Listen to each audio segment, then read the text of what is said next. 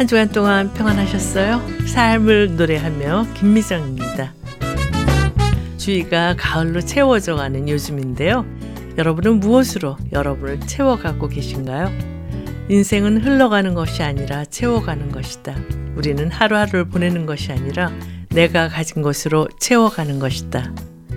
네, 영국의 저명한 예술 평론가인 존 러스킨의 말인데요. 나를 채워가는 것은 무엇인지 생각해보는 그런 시간을 가져보는 것도 좋을 것 같습니다. 여러 찬양 사역자들이 노래합니다. 내 안에 사느니.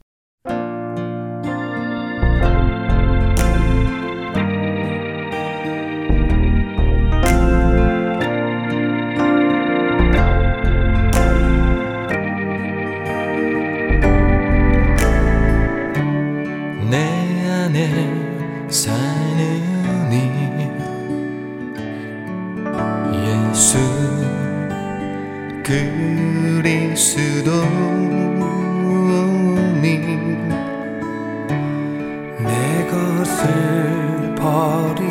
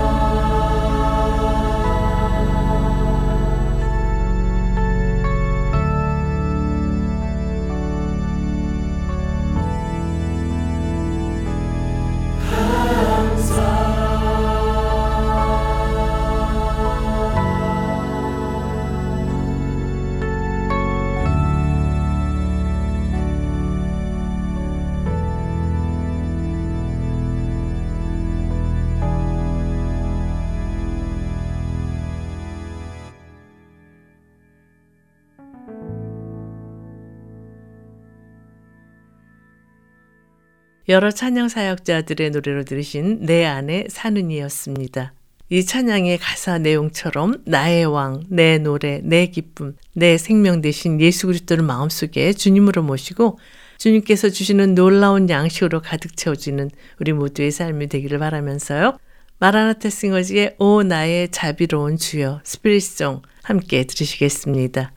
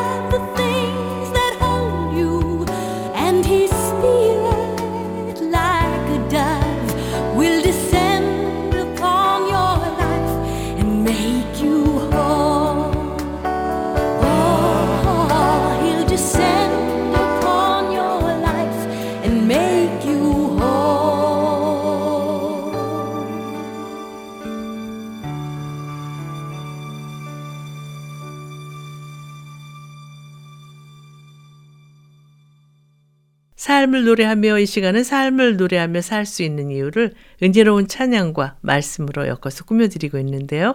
이제 말씀 있는 사랑방 코너와 함께 하시겠습니다.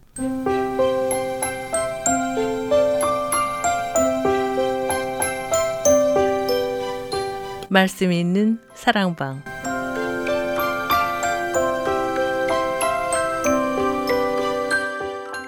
신앙생활에 꼭 필요한 주제의 말씀과 찬양으로 꾸며지는 말씀이 있는 사랑방.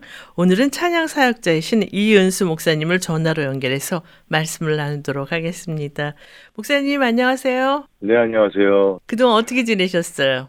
어느새 그냥 가을의 한가운데를 지나고 있는데요. 최근엔 좀 제가 일이 좀 많아서 그랬는지 바쁘게 지냈던 것 같습니다. 그래도 뭐 이렇게 하나님의 영광을 위해서 할 수 있는 일이 있다는 것이 너무 감사하고 또 그 일들을 할수 있도록 허락해 주신 좋으신 하나님을 찬양합니다. 네, 벌써 9월 마지막 주를 맞고 있는데요. 남가주에서는 네. 이달 초 정말 100도가 넘는 최고 기온 기록을 경신했는데 너무 더우셨죠? 네, 뭐 제가 살고 있는 지역은 또 더 더워요. 릴리 지역이어가지고 다른 지역보다 한 10도 정도 더 높다고 하더라고요. 네. 근데 다행히 요즘은 아침 저녁으로 기온이 선선해져서 좀 가을을 느끼게 되는데요.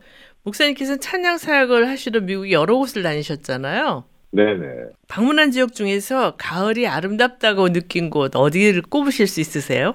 어, 그동안 참 많은 장소들을 찾아서 또 열심히 다녔던 것 같은데, 네. 가장 가을이 아름답게 느껴졌던 곳은 아무래도 나무들이 좀 많은 지역이죠. 그 음. 동부 지역, 그 특히 버지니아주 아니면 이쪽 위에 있는 오레건 지역 같은 그때 좀 그 기억들이 좀 새록새록 나는데요. 예전에는 제가 이곳저곳을 다녀도 사실 나무 같은 그런 자연의 모습이 눈에 잘 들어오질 않았었어요. 음, 바쁘셨어요? 아니요, 요즘은 제가 좀 나이가 들어서 그런지 음. 아름다운 자연의 모습들을 보면 뭐 저도 모르게 감탄사들이 계속 터져나오고 있는 새로운 경험들을 많이 하고 있습니다. 그러시군요. 그러면 우리 감탄하면서 네네. 목사님이 가을에 잘 들으시는 찬양 함께 듣고 말씀을 계속 나눴으면 하는데 어떤 곡 추천해 주시겠어요? 네, 그 어린 시절에는 참 아무런 생각 없이 부르고 들었던 것 같은데 찬송가 그 참 아름다워라는 곡이 있잖아요. 네. 참 아름다워라. 아, 이 곡을 이 가을에 연주로 한번 들어보면 어떨까? 색소폰 음. 연주로. 그래서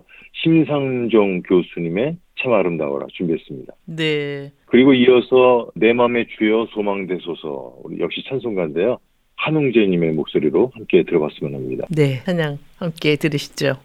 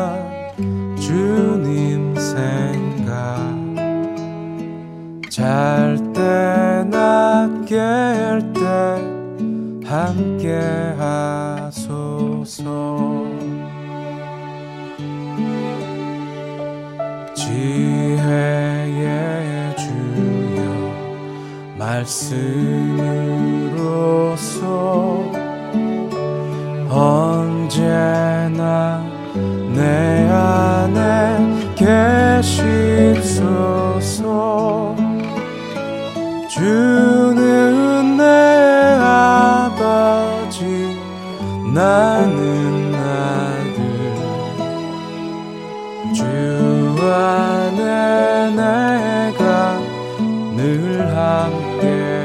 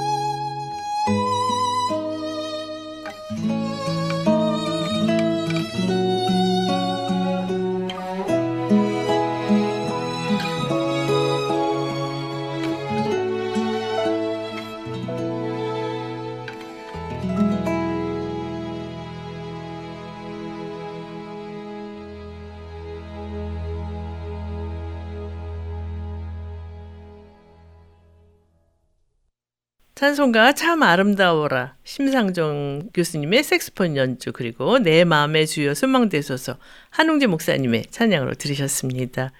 정말 너무나 아름다운 찬양 선곡해 주셨는데요. 네. 네, 이 아름다운 계절 가을에 들으니까 더 마음에 다가오는 것 같아요. 네 네. 근데 목사님께서는 이 가을이라는 계절이 우리에게 주는 가장 큰 의미가 무엇이라고 생각하세요? 어, 저에게 있어서 가을이란 계절을 생각하면은요, 제일 먼저 떠오르는 생각이 추수, 음, 열매, 뭐 이런 단어들입니다. 네. 아, 보통 저희가 경험해온 그 계절들을 보면 봄, 여름, 가을, 겨울 아주 이렇게 뚜렷한 그런 사계절이었잖아요. 네. 그래서 저는 가을을 맞이할 때마다 지난 봄과 또 여름의 시간들을 통해서 열심히 뿌리고 심었던 수고들에 대한 결과들을 통해서 마치 보상을 받는 듯한 그런 걸 기대하게 됩니다. 음, 배움의 터전에서 우리가 공부를 다 마치고 나서 시험들을 치르고 그 시험의 결과들을 받아보는 것 같은 그런 기분인데요. 네.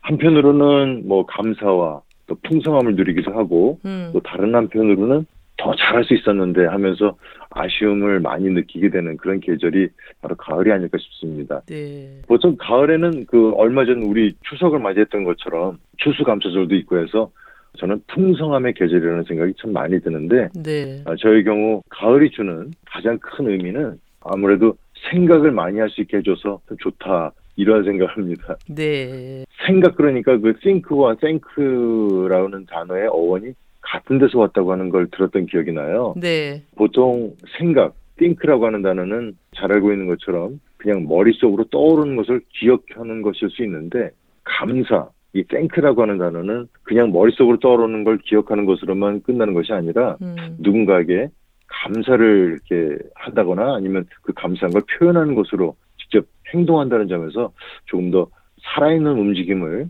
느낄 수 있게 해주는 것 같아요. 네. 저는 가을 그러면은요, 나무에 붙어있던 이파리가 떨어져서 또 아름답게 날아가는 것처럼 그동안 바쁘게 살아온 삶의 모습에서 음, 정적으로 있었던 것들이 서로를 향해서 찾아가고 움직이고 또 풍성한 그런 열매들과 나눔을 볼 수 있는 것 같아서 참 좋은 것 같습니다. 네. 목사님 2022년 인생의 추수를 하는 마당에서 하나님께 가장 감사하는 내용들은 무엇이 있는지 궁금한데 말씀해 주시겠어요? 네, 제가 뭐 목살에서가 아니고요. 정말 매 순간이 너무너무 감사한데 음, 저는 언제든지 꼭 이렇게 말씀드리고 싶어요. 저 같은 사람을 하나님이 사랑해 주시고 믿어 주시고 써 주신다는 것에 대해서 저는 정말 할 말이 없는 사람입니다. 네. 왜냐하면 저는 제가 하나님을 믿는 줄 알았는데 하나님이 저를 믿어주고 계시다는 사실을 얼마 전에 새롭게 깨달으면서 음, 정말 매 순간이 뭐 하나님의 은혜구나라는 생각을 했는데 어, 시간이 흐를수록 이제는 이제 끝이다 아니면 이제 맞춰야 될 시간이다 이런 기분보다는 더 왕성하게 일할 수 있고 또 생각할 수 있게 해주시는 것이 바로 하나님이 주시는 풍성함이 아닐까 싶습니다. 네. 그 하나님의 풍성함을 또 찬양으로 올려드리면 좋을 것 같은데요. 어떤 찬양 함께 들을까요? 어, 좀 오래된 팀인데 어, 이 곡이 좀 생각이 났어요. 마르지 않는 샘이 부른 나를 향한 주의 사랑. 그리고 또 제가 좋아하는 마이클 더비 스미스가 부른 Amazing Grace. My Chains Are Gone이라고 하는 찬송가를 편곡한 곡인데 네. 이두 곡을 함께 들어보면 참 좋을 것 같다는 생각이 들었습니다. 네. 함께 찬양 들으시죠.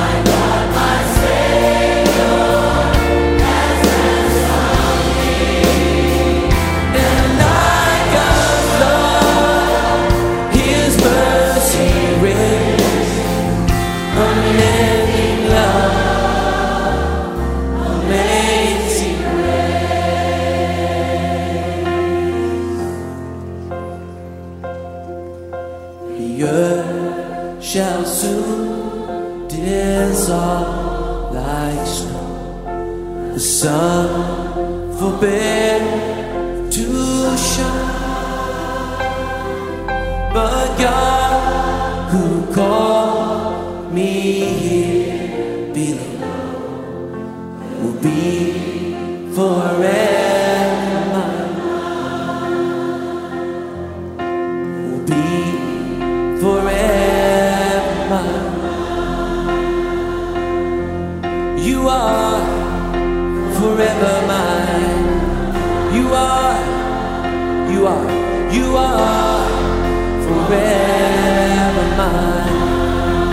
sing that.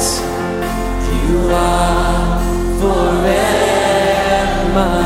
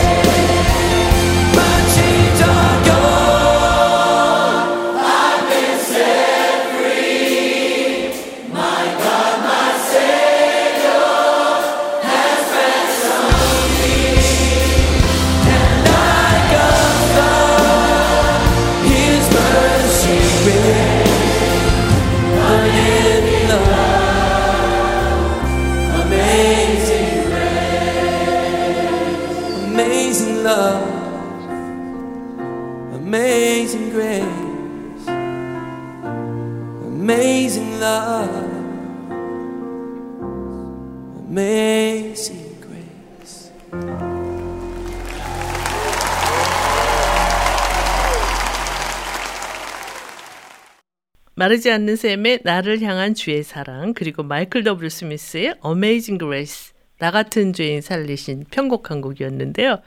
목사님 이 마이클 W 스미스의 라이브 공연은 언제 들어도 이 힘이 넘치고 관객들과 함께 하나님을 찬양하는 그 느낌이 있어서 좋아요. 네네.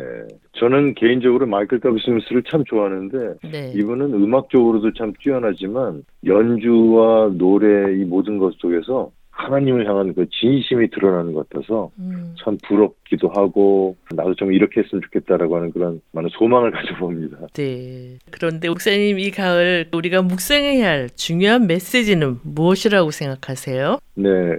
앞에서도 제가 말씀드렸습니다마는 가을에는 아무래도 그동안 우리들이 열심히 달려온 삶에 있어서의 그 결과들인 추수와 열매들을 생각할 수 있게 해주는 계절이라고 말씀을 드렸는데 네. 지나온 삶이나 또 일들에 대해서 다시 한 번 더 돌아보면서 잘해온 것들이 있다면 그것들을 계속해서 더 잘 해나갈 수 있도록 더 수고하고 노력할 필요가 있을 것 같고요. 네. 반대로 본의 아니게 아니면 나의 부족함이나 연약함 때문에 원하는 것만큼 잘 하지 못했던 그런 부분들이 있다면 그것들을 좀 자세히 살펴보면서 과연 내가 수정해야 할 부분들은 무엇인지 어, 찾아가면서 그것들을 과감히 고치기도 하고 또 경우에 따라서는 보다 더 새로운 시작을 결단하고 그것을 실행에 옮길 수 있는 용기가 필요한 시기 아닐까 싶습니다. 네. 예수님께서 늘 말씀하셨던 내용들 중에 나무는 그 열매로 안다라고 하셨던 것을 참 많이 생각하게 되는데요. 네. 옛말에도 콩 심은 데 콩 나고 팥 심은 데 팥 난다라고 했던 것처럼 말도 그렇고 행동도 그렇고 결국에는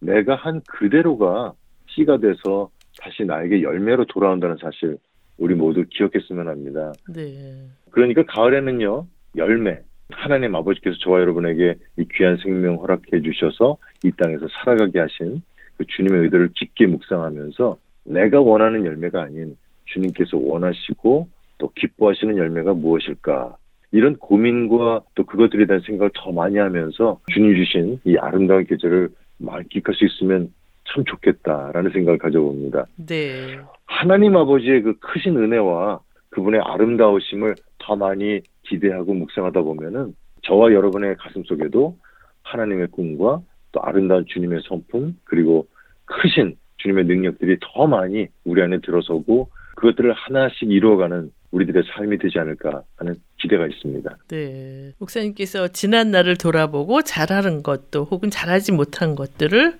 생각해보고 또 새로운 시작을 해야 된다 이렇게 말씀을 해주셨는데요. 목사님께서 올한 해 돌아보시면서 내가 잘했다 하는 것이 무엇인지 말씀해 주실 수 있으세요? 어, 뭐 참 잘한 일이 많은 것 같은데요. 네. 아무래도 제가 이제 찬양 사역을 오래 해왔는데 그동안 찬양 사역보다는 좀 다른 일들을 좀 많이 했던 것 같아요. 음, 그동안 찬양 사역보다는 이제 그냥 목회는 아니지만 이제 환자들 보고 하면서 이제 그만 신방 사역 했었잖아요. 근데, 네. 근데 이제 코로나가 아직 뭐 끝이 난 건 아니지만 그동안 좀 못했던 찬양 사역도 열심히 하고 또 예배 사역도 열심히 하면서 저의 본캐가 아무래도 음악을 하는 사람이고 찬양을 하는 사람인데 네. 다시 제가 악기들을 잡고 다시 악보들을 그리고 이런 일을 하게 된 것이 저로서는 참 잘한 일이다. 이렇게 스스로에게 칭찬해주고 싶습니다. 네. 목사님의 찬양 사역을 통해서 목사님과 또 주위에 있는 분들이 더 하나님을 찬양하고 높였으면 하는 바람이 생기네요. 네 네. 찬양을 듣고 계속 말씀을 나눴으면 하는데요.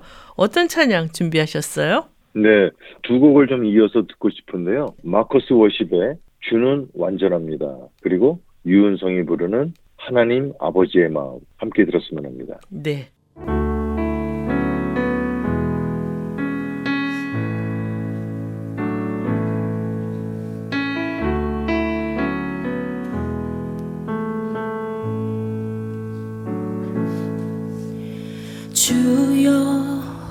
연약합니다.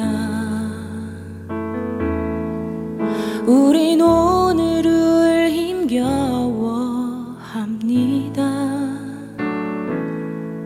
주뜻 이루며 살기에 부족합니다. 우린 우린 연약합 주여 우린 넘어집니다. 오늘 하루 또 실수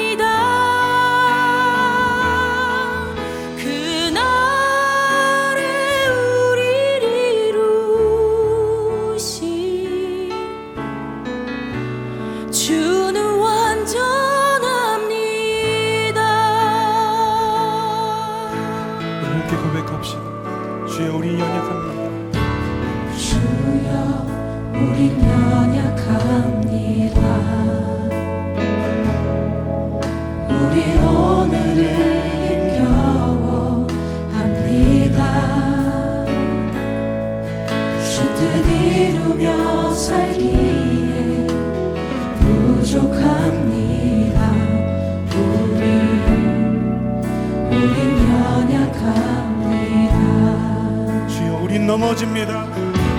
주여 우린 넘어집니다. 오늘 하루 또 실수합니다. 주의 긍휼을 구하는 죄인입니다. 우리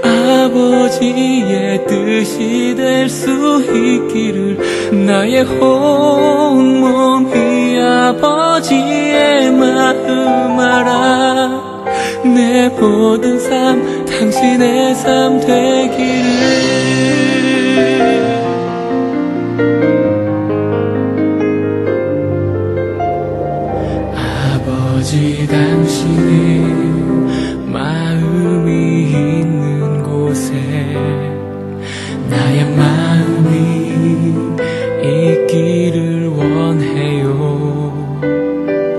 아버지 당신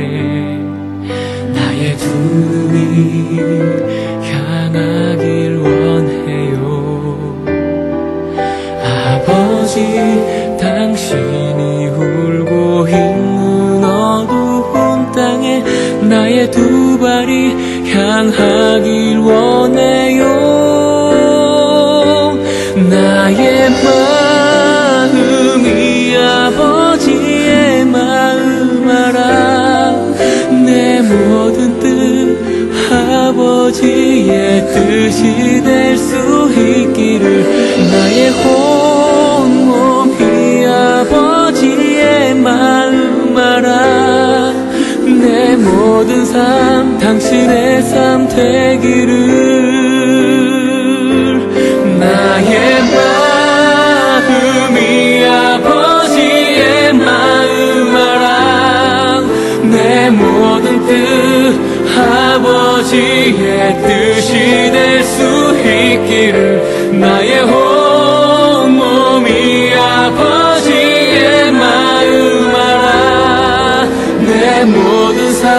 당신의 삶 되기를. 내 모든 삶 당신의 삶되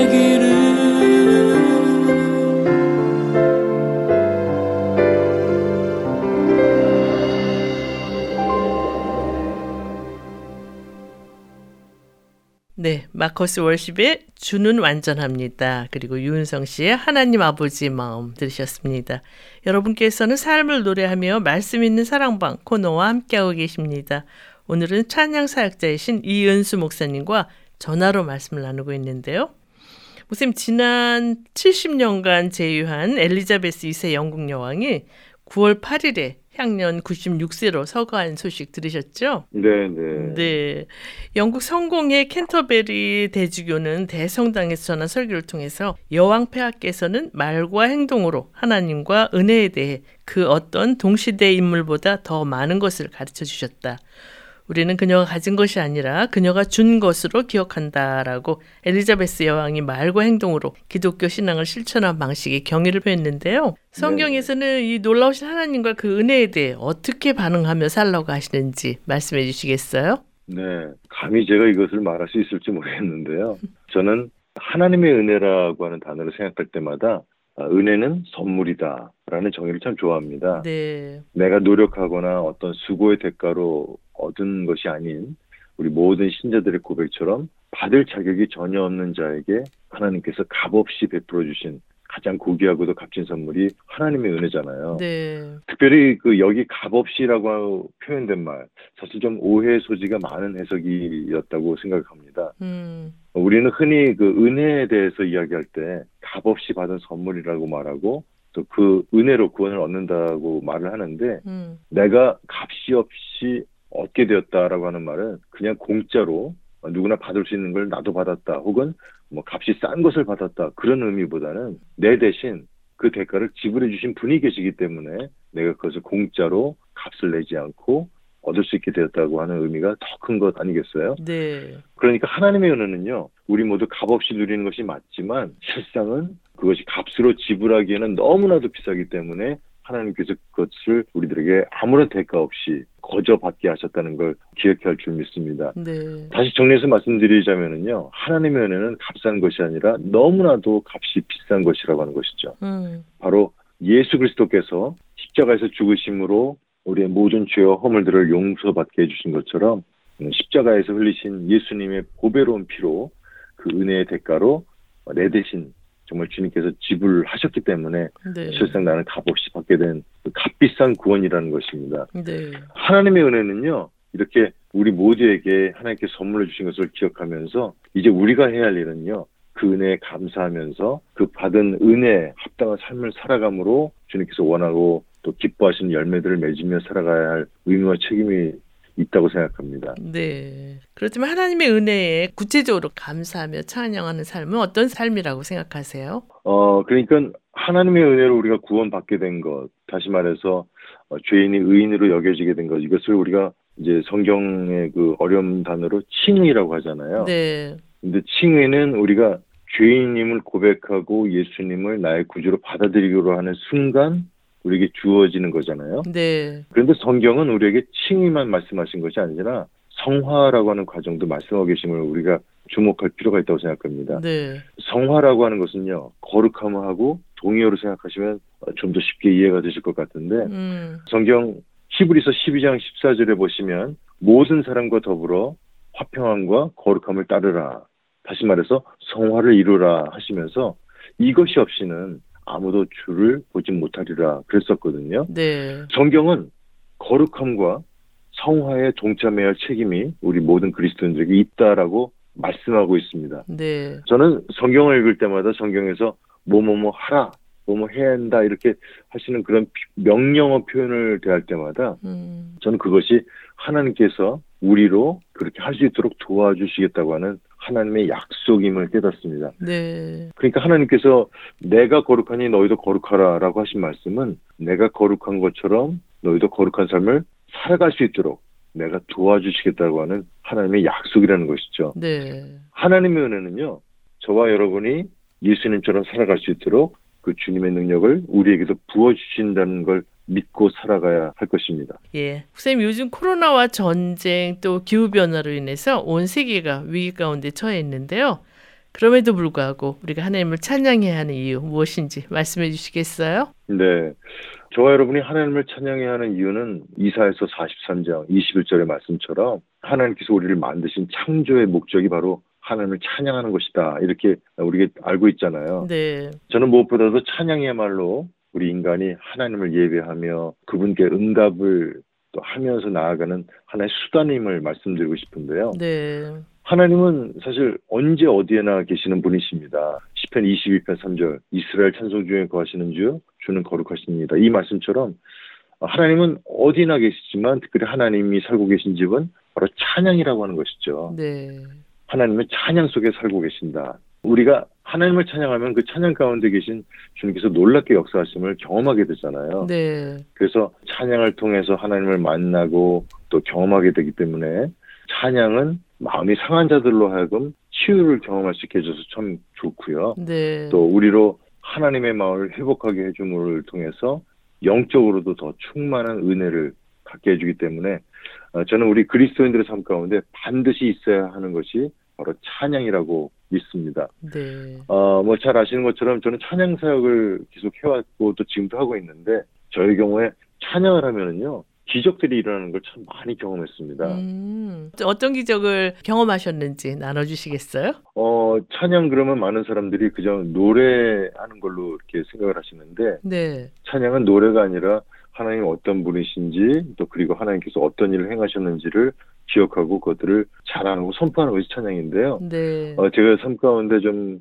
힘들고 혹은 이제 답이 없어 보이는 그런 상황을 맞이했을 때 한때는 그것 때문에 안절부절하기도 하고 그것 때문에 불평하기도 하고 스스로 이렇게 무너졌던 적이 많았는데 음. 그러다가 제가 다시 하나님을 바라보면서 찬양을 시작했을 때 분명히 아무 일도 일어나지 않아야 되는데 어디선가 갑자기 연락이 오고 또 누군가를 만나게 되고 또 없었던 일들이 생기고 하는 이런 새로운 일들을 보면서 안 믿는 사람들은 아마 저의 삶을 볼 때 야 너는 참 우연이 많아 이렇게 얘기할지 모르겠지만 네. 저는 제가 기도했잖아요. 제가 찬양했잖아요. 그것에 대한 결과로 생긴 일들을 경험하게 되니까 야 정말 하나님은 눈에 보이지만 않을 뿐 분명히 역사하시는 살아계신 주님이시구나 이런 것을 많이 경험하게 됩니다. 네. 위기 가운데서도 우리가 하나님을 찬양하는 이유, 목사님 말씀 기억하시면서요. 이 한 주간도 찬양하는 우리의 삶이 됐으면 좋겠습니다.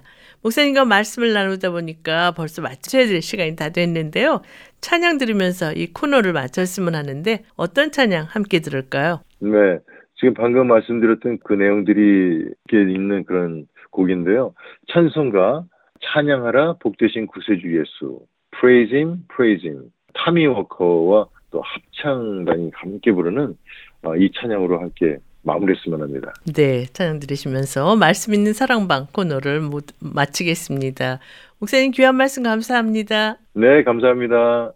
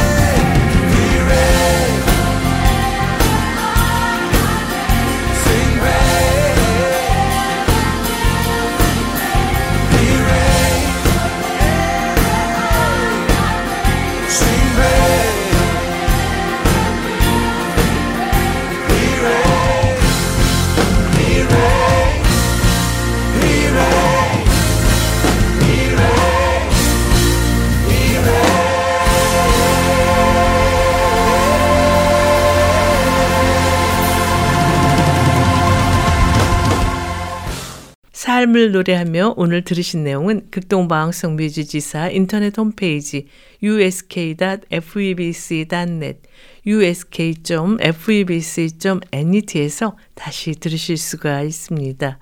오늘 방송을 들으시고 궁금하신 점이나 극동방송 사역에 대해 관심 있으신 분은 연락 주십시오. 전화 562-448-1782 562-448-1782로 연락 주시면 자세히 안내해 드리겠습니다. 많은 어려움 속에서도 여기까지 인도하신 신실하신 하나님을 찬양하며 주님께서 주시는 것으로 만족하는 우리의 삶이 되기를 간구하면서요. 삶을 노래하며 오늘 순서를 모두 마치겠습니다.